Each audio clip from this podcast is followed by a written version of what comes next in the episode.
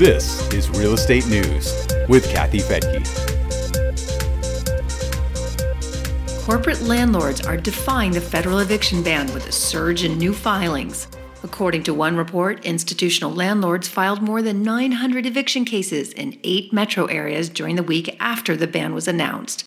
The ban attempts to protect tenants who can't pay their rent because of the pandemic, but the moratorium is not preventing landlords from challenging tenant claims about their finances.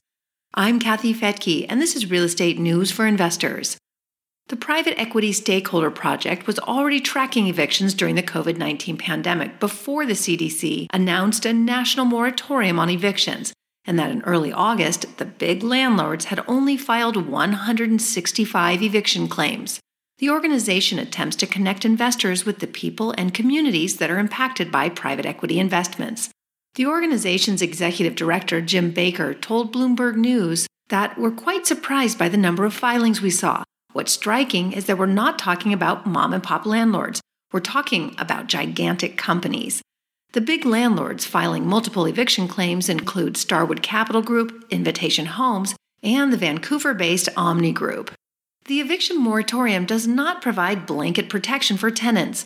It protects tenants who can prove they've been impacted by COVID 19 and cannot pay the full rent, but it does not protect tenants who cause other lease violations or trouble on the property. For those with financial problems, they have to sign a declaration form from the CDC website. It's a felony if they lie on that form because it's being signed under penalty of perjury. The filled out form needs to be handed to the landlord who can challenge it. If the issue goes to court, the tenant will have to follow legal procedures, including an appearance in court. Some tenants may not understand the process. They may feel their responsibility ends with the signing and submitting of that document, but that is not the case. If the landlord brings the case before a judge and the tenant doesn't show up for the court date, the judge will probably side with the landlord and the tenant will find a notice to vacate on their door. That's apparently been happening in Columbus, Ohio, According to one news organization, the courts have been approving dozens of evictions every day since the federal ban was announced, all because tenants are not showing up in court. Spectrum News 1 says the moratorium created confusion for some tenants because they may have heard the news story about the ban and then think they're automatically protected. Or they may think that the courts are not even processing eviction cases right now. But that's not what's happening. One magistrate told Spectrum that the court is as busy as ever. The National Real Estate Investors Association dug into the issue with two attorneys from Ohio who came up with several important insights about the moratorium. The first point they made was that the moratorium doesn't mean a landlord cannot evict a tenant who isn't paying rent. The National Eviction Moratorium does not ban evictions.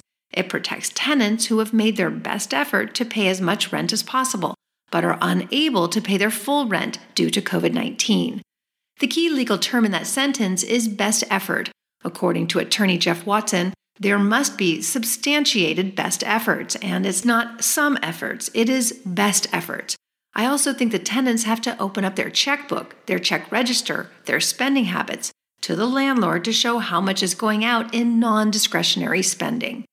Attorney Jeffrey Greenberger also emphasized the importance of landlord tenant communication. He says landlords need to be proactive about communicating with tenants so that landlords know what's happening and to communicate with tenants in a way they relate to. Millennials may prefer text messaging, for example. Greenberger says in person communication is also important. He says we actually have to go back to talking to people. We can't be all online and virtual and just log into the portal. We're reaching out and talking. He even suggested that landlords put something in the lease that says, failure to communicate with us when we reach out to you is an event of default.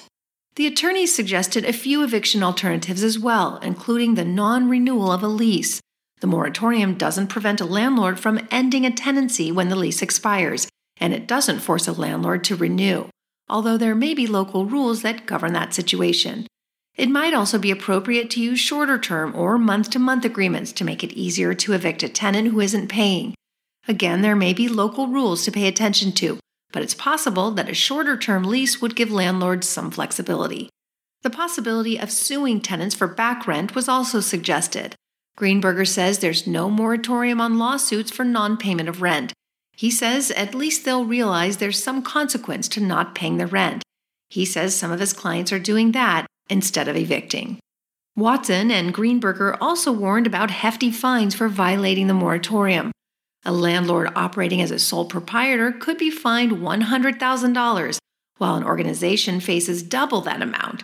If an evicted tenant dies after being evicted, the fine rises to $250,000 with possible jail time, or double for an organization. A married couple operating as an LLC might be viewed as an organization. In true attorney form, Watson and Greenberger questioned the scope of liability a landlord may have in the death of an evicted tenant. Would a landlord be responsible for the death of a former tenant who gets hit and killed by a car? After all, if the eviction hadn't taken place, the tenant might not have been exposed to that danger. Their advice if you want to evict a tenant during the pandemic, you might not want to go it alone. They, of course, suggest getting help from an attorney. You'll find links to more information about this topic in the blog for this podcast at newsforinvestors.com. I'm Kathy Fettke, and thanks so much for joining me here on Real Estate News for Investors.